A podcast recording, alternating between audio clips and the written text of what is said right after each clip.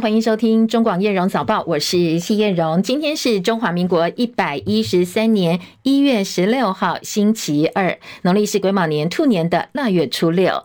好，今天还是受到东北季风影响哦，在清晨起来的时候，还是觉得有点凉冷。那白天详细的天气状况，还有哪些天气提醒？线上连线请教的是中央气象署的预报员刘佩腾先生。今天东北季风影响，主要在迎风面的基隆北海岸。东半部地区、大台北山区还有恒春半岛，容易有局部短暂雨的情形，而其他地区大致上都是多云到晴，还算稳定的天气。而气温方面，主要在清晨的低温，西半部宜兰大约来到十三到十六度啊，局部空旷地地区在清晨一大早起来还是比较低温，而花东地区的低温大约是十七、十八度。而白天部分，主要在北部、东半部一整天还是偏凉，高温只有十九到二十三度。而其他地区中南部高温大约来到二十四到二十六度，而这样东北季风影响的天气，明天就会减弱了。所以明天一直到周五这段期间，相对的气温算是比较呃回升一些些的啊。不过周末之后还有下一波的冷空气，就要特别留意了。而在今天东北季风影响之下，桃园至云林、恒春半岛沿海空旷地区以及绿岛、兰屿、澎湖、金门、马祖，容易有八到九级强阵风。临近的海域风浪都还是比较大，所以海边活动要多加留意。以上气象资料由中央气象署提供。嗯，谢谢佩腾提醒，提供给大家参考啊。相对来讲是比较单纯的一个天气哦。像今天还是要留意清晨的低温，那白天呢？呃，高温部分呢，西半部跟东北部十九到二十三度，其他各地还是有二十四到二十六度。今天雨区就不会像昨天这么多地方了，雨区缩减。明天开始一路到星期五。温度回升，而且天气也恢复稳定，要一直到星期五下半天才会有下一波的一个天气变化。那提供给大家做参考。民进党前主席施明德昨天肝癌病逝，享寿八十三岁，结束传奇的一生。为了悼念施明德为台湾民主和平打拼，台北一零一昨天晚间六点半到十点。点灯哀悼，致敬施明德。而台北一零一点灯的文字是：敬悼施明德先生，哲人日已远，典型在素席。感谢您一生奉献台湾。好，这句话哦，是出自文天祥的《正气歌》，意思是古人虽已远去，不过他的模范事迹呢，还是留存在人间。也谢谢施明德一生为台湾的贡献。总统大选刚刚落幕，我们的友邦诺鲁昨天抛出震撼弹，宣布跟中华民国断交，承认中华人民共和国。那现在我们的邦交国剩下十二个，再写历史新低。蔡英文政府二零一六年就职之后，接连失去了十个友邦，而外长吴钊燮任内呢，就失去了八个。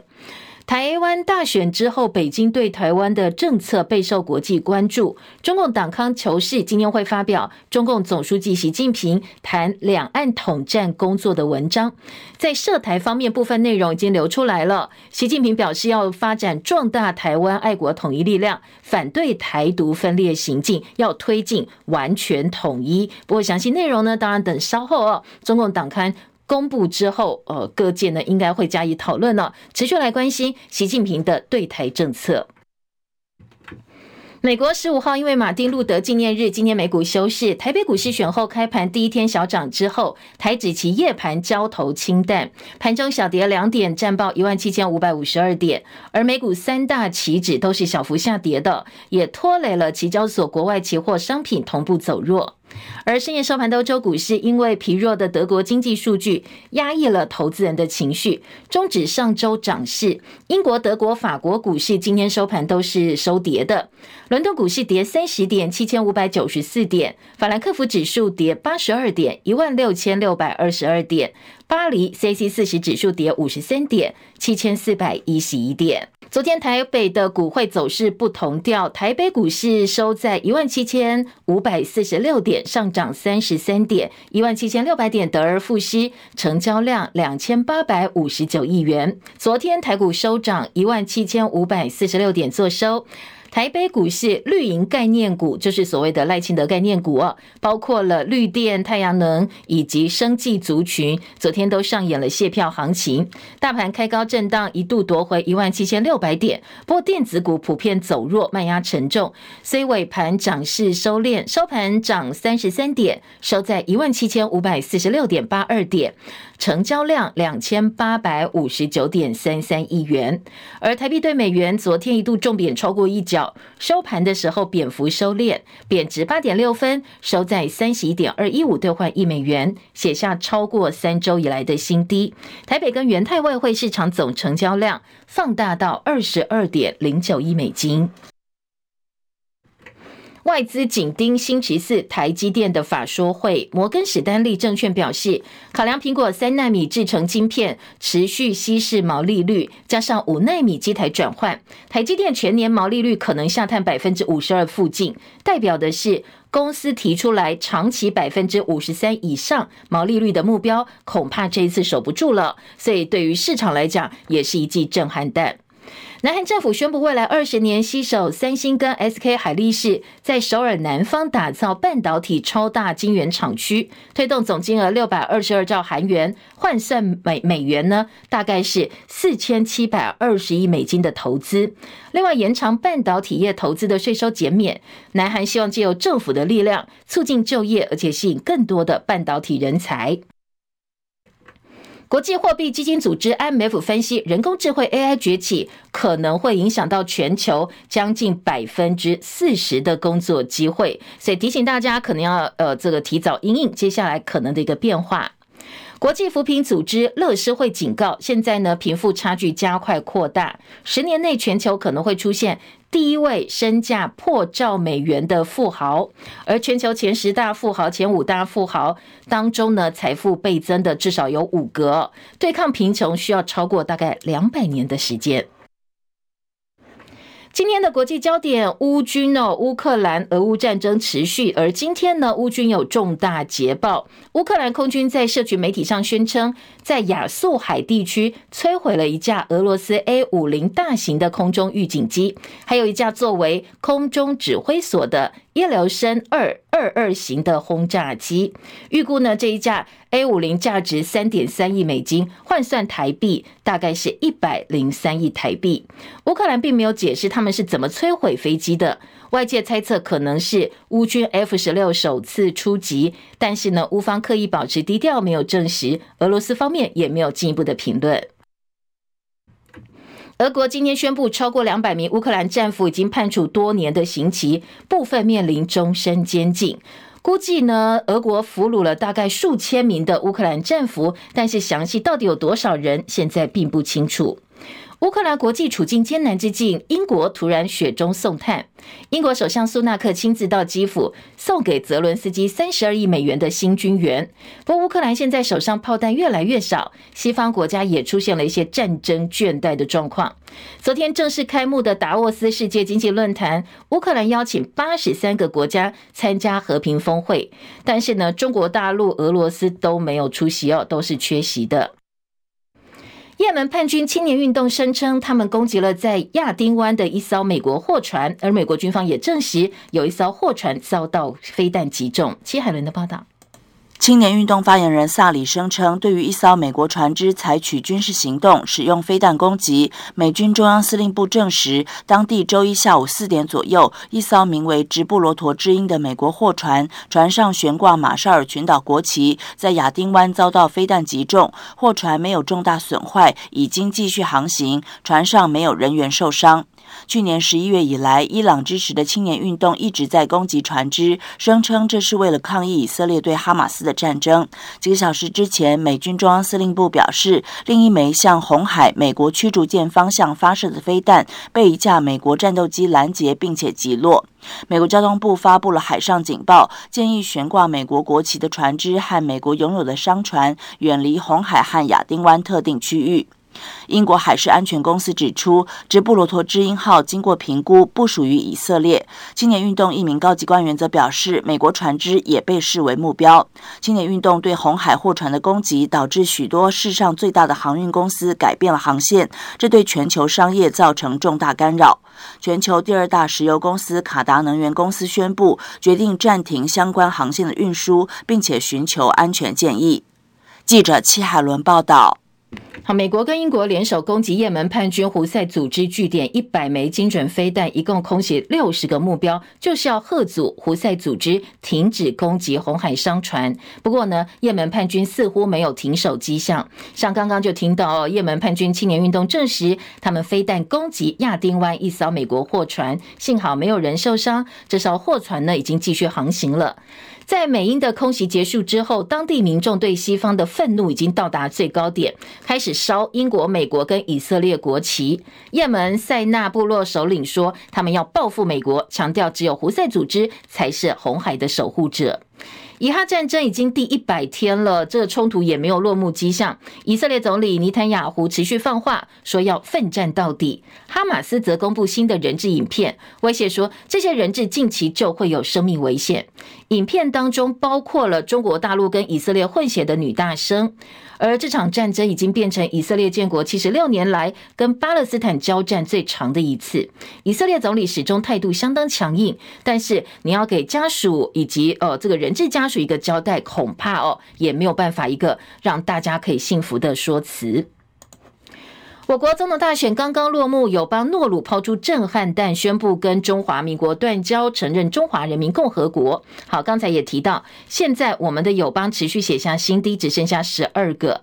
而蔡英文政府二零一六年就职之后，接连失去十个友邦。而外长吴钊燮，昨天诺鲁呢是他任内第八个断交国家。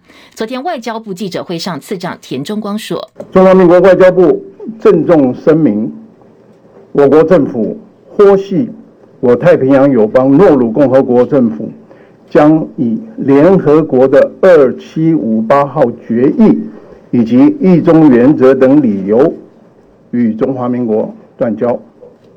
为维护国家的主权以及尊严，我国决定自即日起终止与诺鲁共和国的外交关系，全面停止双边合作的计划。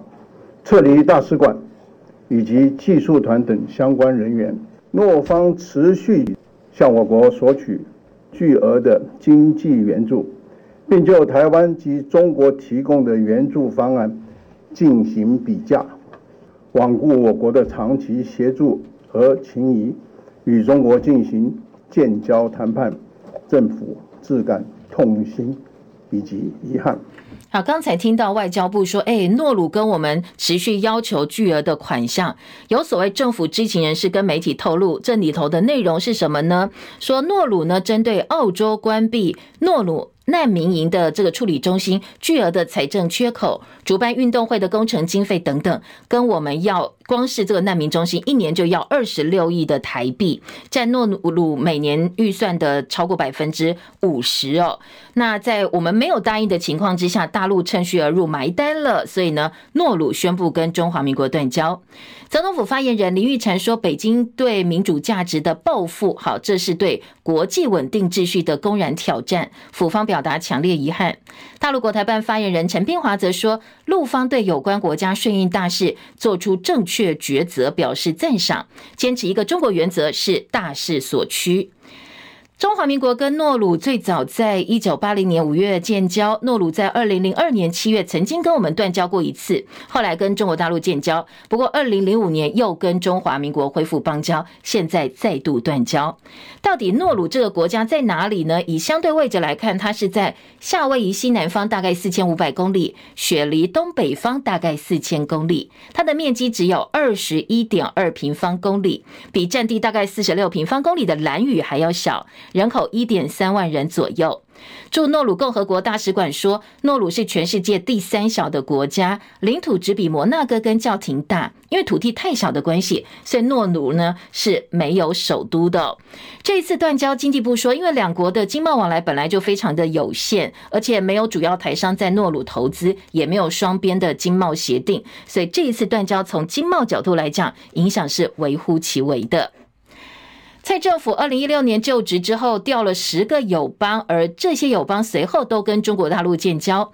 二零二零年总统大选前，大陆官媒曾经放话说，如果民进党继续执政，台湾会继续失去邦交国家，甚至最后变成零邦交国家。那如果真的出现零邦交国，对中华民国会有什么样的影响呢？前驻海地大使徐勉生接受媒体访问时担心，零邦交国代表国际上没有任何一个国家承认中华民国。按照我们目前外交部的数据哦，国人可以持免签证前往的国家跟地区高达一百一十个，适用的是中华民国护照。那零邦交可能会让中华民国护照跟着失效。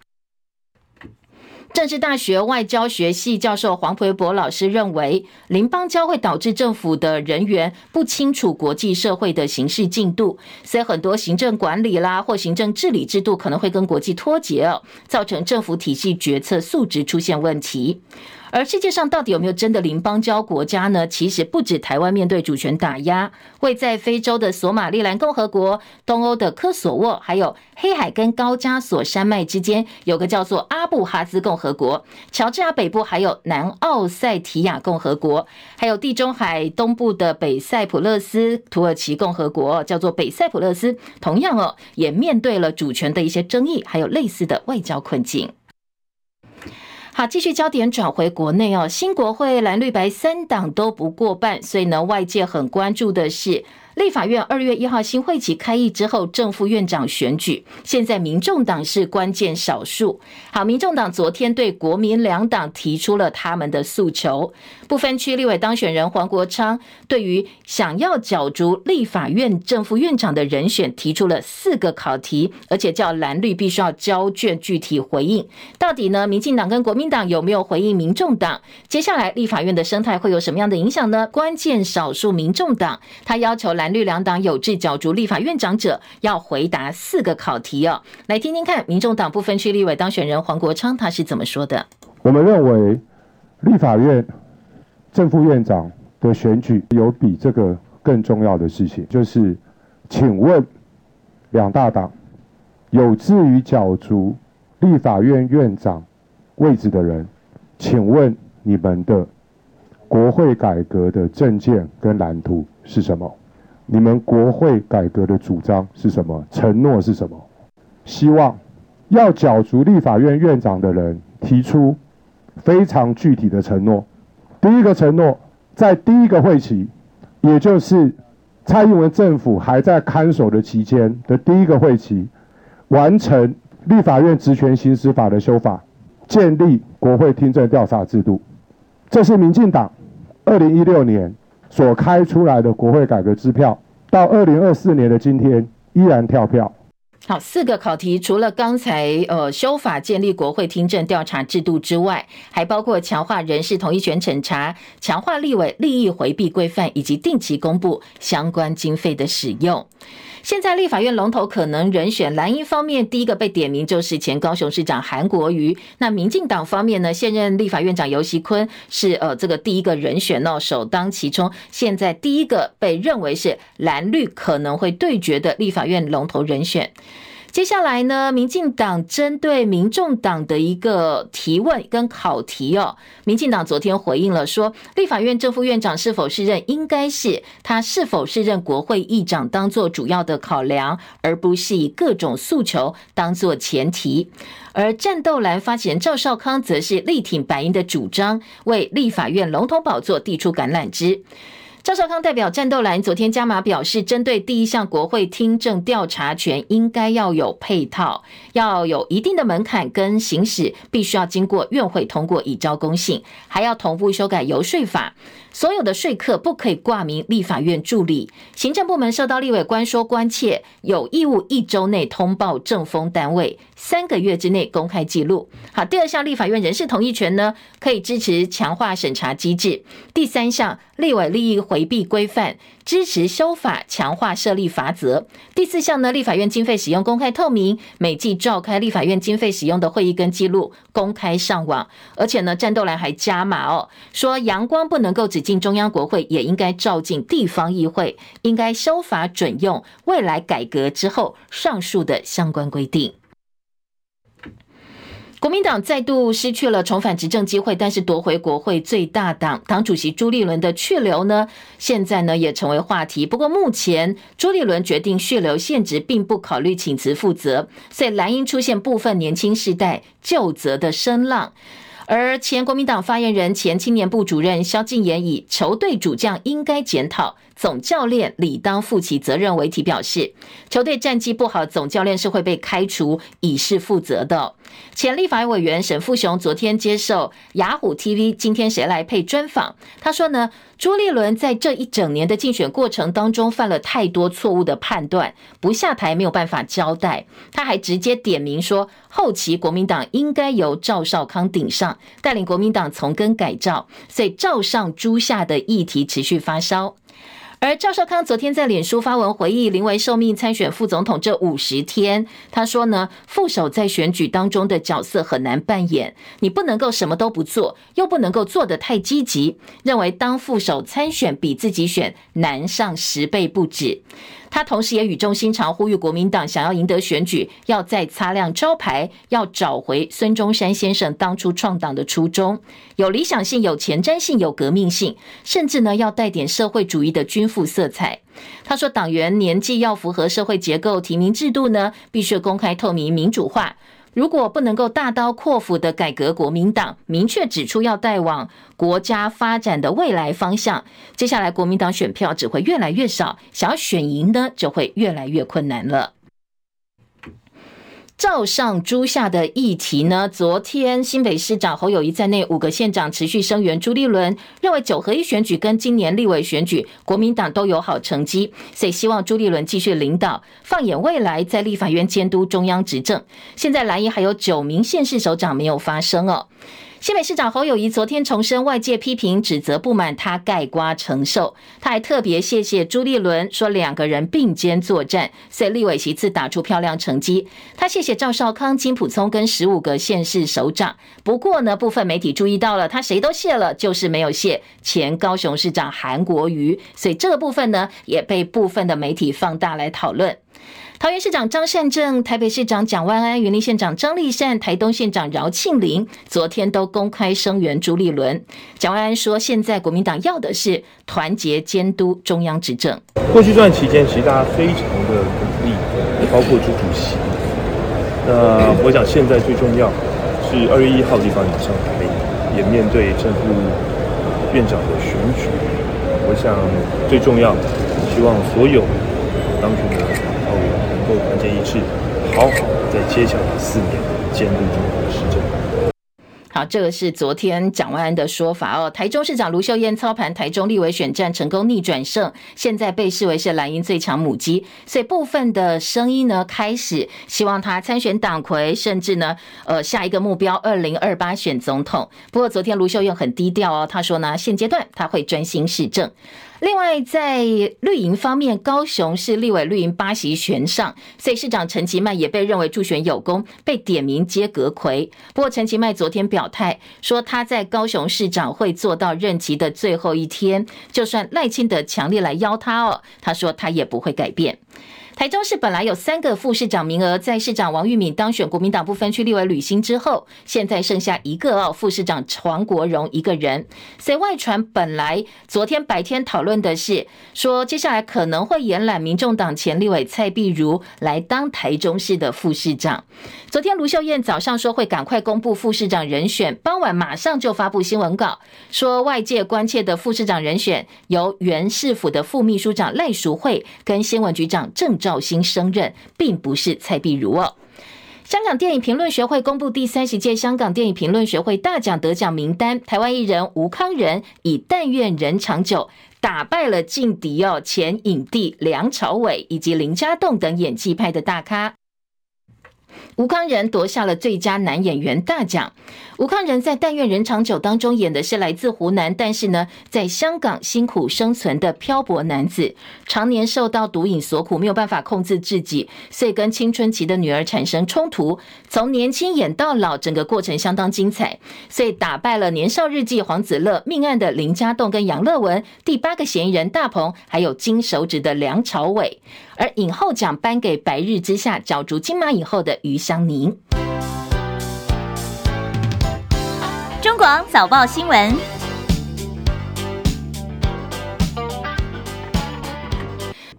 再来就要听今天综合性报纸跟财经报纸今天早报头版重点了。好，中时联合今天头版头条大标关心的就是前半段新闻，我们也花了相当篇幅告诉大家，诺鲁宣布跟我断交。好，这两个报纸呢是放在头版头条断交，同时转向中华人民共和国建交。自由时报的中间版面跟联合报今天头版下半版面放的则是美国跨党派代表团到台湾来跟赖清德见面。好，联合的标题下的是。美代表团会赖萧重申两岸对话，美方强调避免单方面改变现状。赖清德说会持续捍卫台海和平。而自由时报这一则新闻的标题呢，下的则是说，呃，这个美国致贺赖清德当选，然后赖清德强调说，哦，这凸显了台美坚实的伙伴关系。好，大家标题不太一样。工商时报在头版下半版面，则是把这两则新闻放在一起讲哦，说呢，总统大选结束不到二十四小时。一方面，台诺断交，我们邦交国剩下十二个。习近平今天会撰文强调统战的决心，反对台独分裂。好，同样，另外一边则是告诉你说，好，台诺断交的同时呢，美国高层在台湾访问，关切两岸关系。总统蔡英呃赖清德承诺，未来会这个准总统赖清德承诺，未来会捍卫台海和平稳定。好，这是今年《工商时报》呈现的方式，把呃这个总统大选。一结束，台诺断交，然后美国高层代表团就到到台湾来了，放在一起哦，做了一个并陈的报道。自由时报今天的头版头条呢，则是说，呃，来看看这个司法焦点。今天自由时报头版头条说，污指陈吉仲学术研究抄袭，国民党张思刚、林涛、杨志瑜被判处拘役。好，这讲的是什么？哎，这个讲的是，其实在，呃，国民党的前文传会主委林涛、台北市议员张思刚、国民党发言人杨志瑜，在一百一十一年指涉前农委会主委陈吉仲，说他是抄袭惯犯。然后呢，陈吉仲就提起了告诉这个自诉哦，为了捍卫学术名义控告这三个人。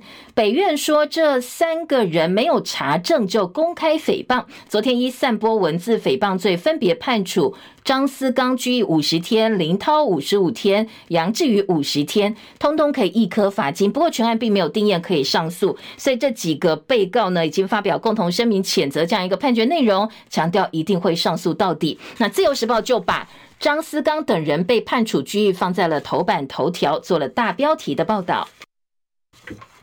另外，在财经报纸的头版焦点部分呢，今天的《工商时报》头版头条关心的是昨天台北股市哦，在选后的第一个交易日，今天《工商时报》用“四强股疯狂谢票”来做大标题，说投顾看好台股选后行情，包括军工、绿能、生技、AI 族群变成多头的四大护法，现在被看多。说台北股市昨天的谢票行情，指数一度大涨上百点，收盘的时候涨幅收敛。不过，纵观元大、富邦、第一金、群益、台新跟玉山六家投顾后市展望，选后行情其实是不看淡，特别是刚才提到所谓的四大族群、四强族群，渴望扮演多头的护法。今年《工商时报》的头版头条。而经济在台股部分呢，是放到了头版的中间版面。经济日报用大摩挺台股喊攻两万点来当做标题。今天在呃经济日报引用的是。摩根史丹利在具体的台股策略报告当中说，选后台北股市回到基本面之后，获利成长，外资关注不确定因素消除的利多催化。接下来呢，大盘指数接下来乐观的话哦，会一路喊到上看两万点大关哦。好，这个种种的利多，今天的经济日报做了整理哦，放在头版中间版面。经济今天的头版头条告诉你，苹果昨天在大陆宣布大降价，罕见的促销清库存。苹果日报说，iPhone 跟他们的笔电呢，这些主力产品都有优惠，最高折扣达到百分之七。当然，后续对于整个产业链、台链来讲也是有所影响的。苹果的官网，大陆官网昨天宣布，元月十八号到二十一号有四天的迎新春限时优惠，包括 iPhone、iPad、AirPods 跟 Apple Watch 这些主力产品，通通都有优惠方案。二十四期免息，最高降价人民币八百块，台币算一算也省了三千四百多块哦。单一品项最高折扣达到百分之七。好，今天经济日报的报道。其他财经报纸头版重点经济告诉你，呃，WEF 说今年的经济成长可能会减弱，访调学者点出地缘政治冲突、金融情势、AI 颠覆性的影响，所以市场还是有不确定性。IMF 公呃评估百分之四十的工作可能会受到 AI 的影响，当然部分白领劳工面对的威胁可能大过蓝领劳工。大陆半导体进口两位数锐减，台股外资卖超国家队进场，以防养老热，生代金额冲下新高。Google 自研晶片首度试单台厂。另外，《工商时报》则说，台币汇率昨天带量下杀哦，那早盘就贬了超过一角，收盘站上三十一点二块钱大关。《工商时报》的编栏重点，韩厂的 I 十六验证不顺，联咏捡到枪，胜选概念股、生技股抢头香，以及呢，呃，苦不堪言，购物痛苦指数再飙高。我们来听今天政治焦点前，先把早报头版哦，其他版面头版、下半版面或者是编栏有些比较重要的民生新闻呢，也先提醒大家哦，提供给大家。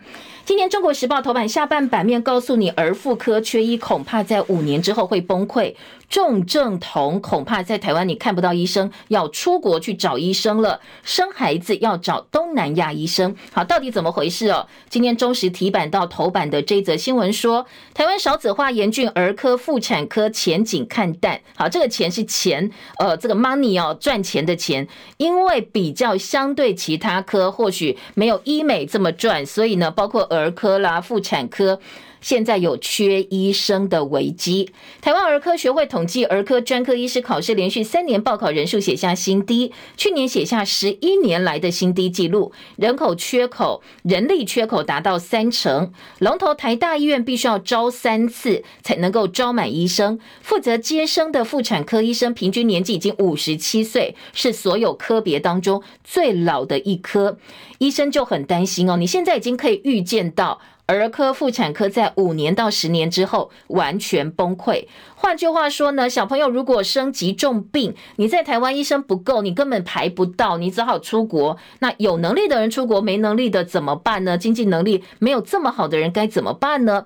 所以很多的医院为了省钱，要找人就从东南亚请来了部分的医生哦，或者说呃，你可能要输入东南亚医生，你要出国，你才能够在呃你想要的日子生宝宝，或你才能够确保哦你在生孩子的时候有医生帮你接生。现在国内医院内外妇产科、小儿科、急诊都缺医生，被称为是五大皆空。而卫福部儿科医呃儿科医学会说，卫福部在二零一三年为这五科医生每个月加薪一万块。这是政府的补助哦。儿科医院的住院医生每年招收率达到九成以上，但是二零二一年补助停止之后，连续三年招收率已经下滑到七成三。去年只有九十五人投入儿科，甚至连台大医院都招不到医生。所以呢，呃，在儿童病人减少，儿科医生也减少，大家也不愿意生孩子。现在整个国家的大危机哦，一一浮现。好，这是中国时报今天的头版下半版面提醒我们的这个政府哦，必须要正视这个问题。头版下半版面，另外一则新闻，《中国时报》是来怀念施明德。民进党前主席施明德十五号过世，享寿八十三岁，一生三进三出牢房，坐牢二十五年，是影响台湾非常大的美丽岛事件头号通缉犯。从党外到催生民进党，两千年退出民进党，二零零六年发起红衫军倒扁运动，带动百万人参与，影响力无人能出其右。昨天他又在他自己的生日结束精彩的一天，所以。一生都是传奇，而且他的生性浪漫，个性相当的浪漫。所以今天呢，呃，在早报头版内页，对于施明德一生精彩的人生故事哦，有非常多的回顾报道。女儿 po 文说，父亲启程不曾孤单，他在呃生日这一天离开，生日也是忌日哦。所以他女儿也很浪漫的说，他爸爸没有忌日，只有生日，生日是忌日。施明德病逝，享寿八十三岁。今年中国时报头版下半版面的标题。自由时报今天头版上半版面说，学测当天超过二十八度就可以开冷气了。马上大学学测星期六就要登场了，大概有十二万名考生报名。大考中心昨天说，考试当天的温度超过二十八度，市场可以开冷气，让考生在舒适环境之下能够安心的考试。哎，不过这两天气象局告诉气象署哦，告诉大家。礼拜五下半天开始就要变天了，可能要超过二十八度的几率没有这么高，但是不管如何，制度规定在那边，只要超过二十八度，学测的市场就可以开冷气。自由时报今年头版下半版面还告诉你，地方统筹税款超征红包，今年加发至少五百一十七亿，十九号之前可以入账。财政部希望地方拿到钱之后，能够优先拿来还债。危害中部四县市环境，二点四万吨假堆肥放在沿海，重判五年。好，另外今天自由时报头版有个照片呢，给大家做参考。来看看说惊人的比对图，记不记得前段时间去年嘛？哦，去年底告诉大家说，新北瑞芳深澳渔港知名的奇岩景点象鼻岩，因为常年呢海风吹袭、自然风化等等因素影响，它的象鼻子断掉了，所以呢大家都觉得啊好扼腕，好舍不得。但是呢，有人在有民众在脸书基隆人的日常贴文说，最新象鼻岩的一个模样。看起来很像人气相当夯的可爱动物水豚君。好，大家透过直播，不管您是新闻网、流行网直播的好朋友，可以来看一下这两张照片哦。好，我现在用呃这个笔指的是现在象鼻人的样子，那它的旁边呢就是可爱水豚君的样子，大家可以来比对一下，其实还蛮像的，所以大家的想象力十足，也帮这个景点呢再度找到了一个话题哦。今年自由时报头版的照片。好，听完了综合性的新闻，回头来听听看今天早报头版的政治焦点。首先，诺鲁断交，今天联合报在头版呢整理了一下哦，两岸在呃大洋洲的一些友邦大概有哪些？然后蔡政府任内失去的十个友邦，一路哦从呃圣多美普林西比到巴拿马、多米尼加、布吉纳法索、萨尔瓦多、所罗门群岛、吉里巴斯、洪都拉斯、尼加拉瓜跟这一次诺鲁一路断交到现在，我们的。邦交国剩下十二个国家了，说我们批评北京利诱邦交国减为十二个，诺鲁他自自己对他国家权益的捍卫。他说呢，我是寻求整个诺鲁的最佳利益跟中国大陆建交。外交部说啊，诺鲁就是要金元啦，要钱嘛。两地比价之后，我们没答应，对方答应了，所以他就跟对方这个建交了。好，这是联合报。中国时报今天在头版另外有点到说，突袭式的断交在蔡政府任内断十个。而跟大陆竞逐太平洋岛国，除了我们失去一个友邦之外，《中国时报》另外一个解读说，这个是美国的挫败。说呢，大陆外交部跟国台办先后发声，强调世界只有一个中国。好。台湾跟诺鲁断交是两岸紧张的体现，也是美中竞逐太平洋岛国的一环。大陆在二零一七年先后跟十一个太平洋岛国签署“一带一路”协议，所罗门为了得到大陆挹注，二零一九年跟我们断交。二零二二年四月跟大陆签署安全协议，引起美澳关注。诺鲁转投大陆怀抱，对于美国来讲会是一大失败。未来会不会有一连串的断交事件呢？外交部说，相信在现在这个节骨眼，因为赖清德上台嘛，那赖清德呢，过去在美日、美国跟中国大陆眼中。相较于蔡英文，更是倾向独派色彩浓厚，所以呢，呃，外交部认为，在这个节骨眼，可能中国还在运作一些事情，会想尽方法打击台湾，所以外交部也很警戒哦，现在密切注意相关的一个发展。好，这个是呃，今天中国时报的报道。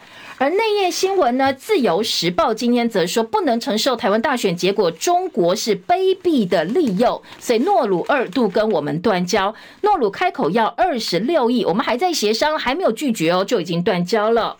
涉外人士说，这是因为介选无效，中共的恼羞成怒，所以外交报复。好，《联合报》今天三版版头则说，这是大陆警告还没有就职的赖政府。动手的时机耐人寻味。台诺断交，联合报的一个分析哦，说未来新政府的外交攻防势必要步步为营哦。刚刚结束总统大选，民进党第三度执政，美国前高层官员的代表团也在台湾访问，这个时候中国大陆出手了。联合报说，两岸攻防外交部分绝对不是一两天的事，而是马拉松式的对抗赛。外交部去年就注意到大陆积极接触诺鲁当地政要，动用金援，希望诺鲁的外交转向。虽然说我们在他们新总统上任一度情势回稳，不过。对岸也持续在动作，所以其实并没有停下来哦。所以接下来呢，呃，赖清德必须要读懂对岸的动机。中共迫使台诺断交，就是要表达对赖清德的不信任。教训、警告、探视、探视，通通都好。想要知道的是，新总统会如何反应？赖清德要把握住对话的机会哦，跟对岸公开喊话。华盛顿邮报看断交说，这是挖我们的邦交国，北京在全球施压。专家说，在台美国代表团正在访问台湾的这个时候，宣布是大陆试探台美的精算策略。也有学者说，民众可能对断交已经疲乏了，所以呢，大家相对于呃我们大篇幅报道，但是很多民众说啊，断了就断了，要怎样？少断一个，少拿一点钱给他也没什么不好。所以呢，在这个部分，呃，很多学者说，其实有一点担心，民众是呃太疲乏了，已经无感了，后续还会有其他的一些手段。蓝营说无助两岸对话，白营说不要做恶性竞争，还有最后一根稻草就是刚才提到诺鲁要二十六亿，我们还没有点头。而中国时报今天的三版说，呃，美国访问团会蔡赖强调重视两岸对话，赖清德说台美伙伴关系意义重大，承诺会延续蔡英文的路线，捍卫台海和平。大陆则希望敦促美国恪守一个中国原则。而在国民党部分呢，则是提醒民进党赶快冻结台独党纲。去年市井被呛，黄介正说外交部你自己打脸自己吧。他说呢，现在诺鲁呢跟我们断交，他去年就提醒过外交部，当时还被呛哦。所以现在希望了哦，过去就过去了，接下来其他的可能一些连锁效应，政府必须要做好准备。大陆伸手南太，台湾的国际空间会变得更压缩。没有建交，只有断交。吴钊燮外长任内已经断了八个国家。过去鸟粪致富，这个诺鲁呢，人口只有一点三万人左右。好，这是呃，今年中国时报的报道。再来，其他国会的这个政治话题，立法院的龙头议题呢，中时联合都是二版版头哦。说立法院龙头挺谁？白银昨天出考题，提出国会改革的四大诉求，要求有意者表态投票，这八票民众党会团进团出。好，正副院长怎么选呢？立法院正副院长是立委互选，立委总额的三分之一以上出席就可以选。必须以出席人数过半数的票数者当选。蓝营立委说支持改革诉求，但是他们不想被少数党绑架。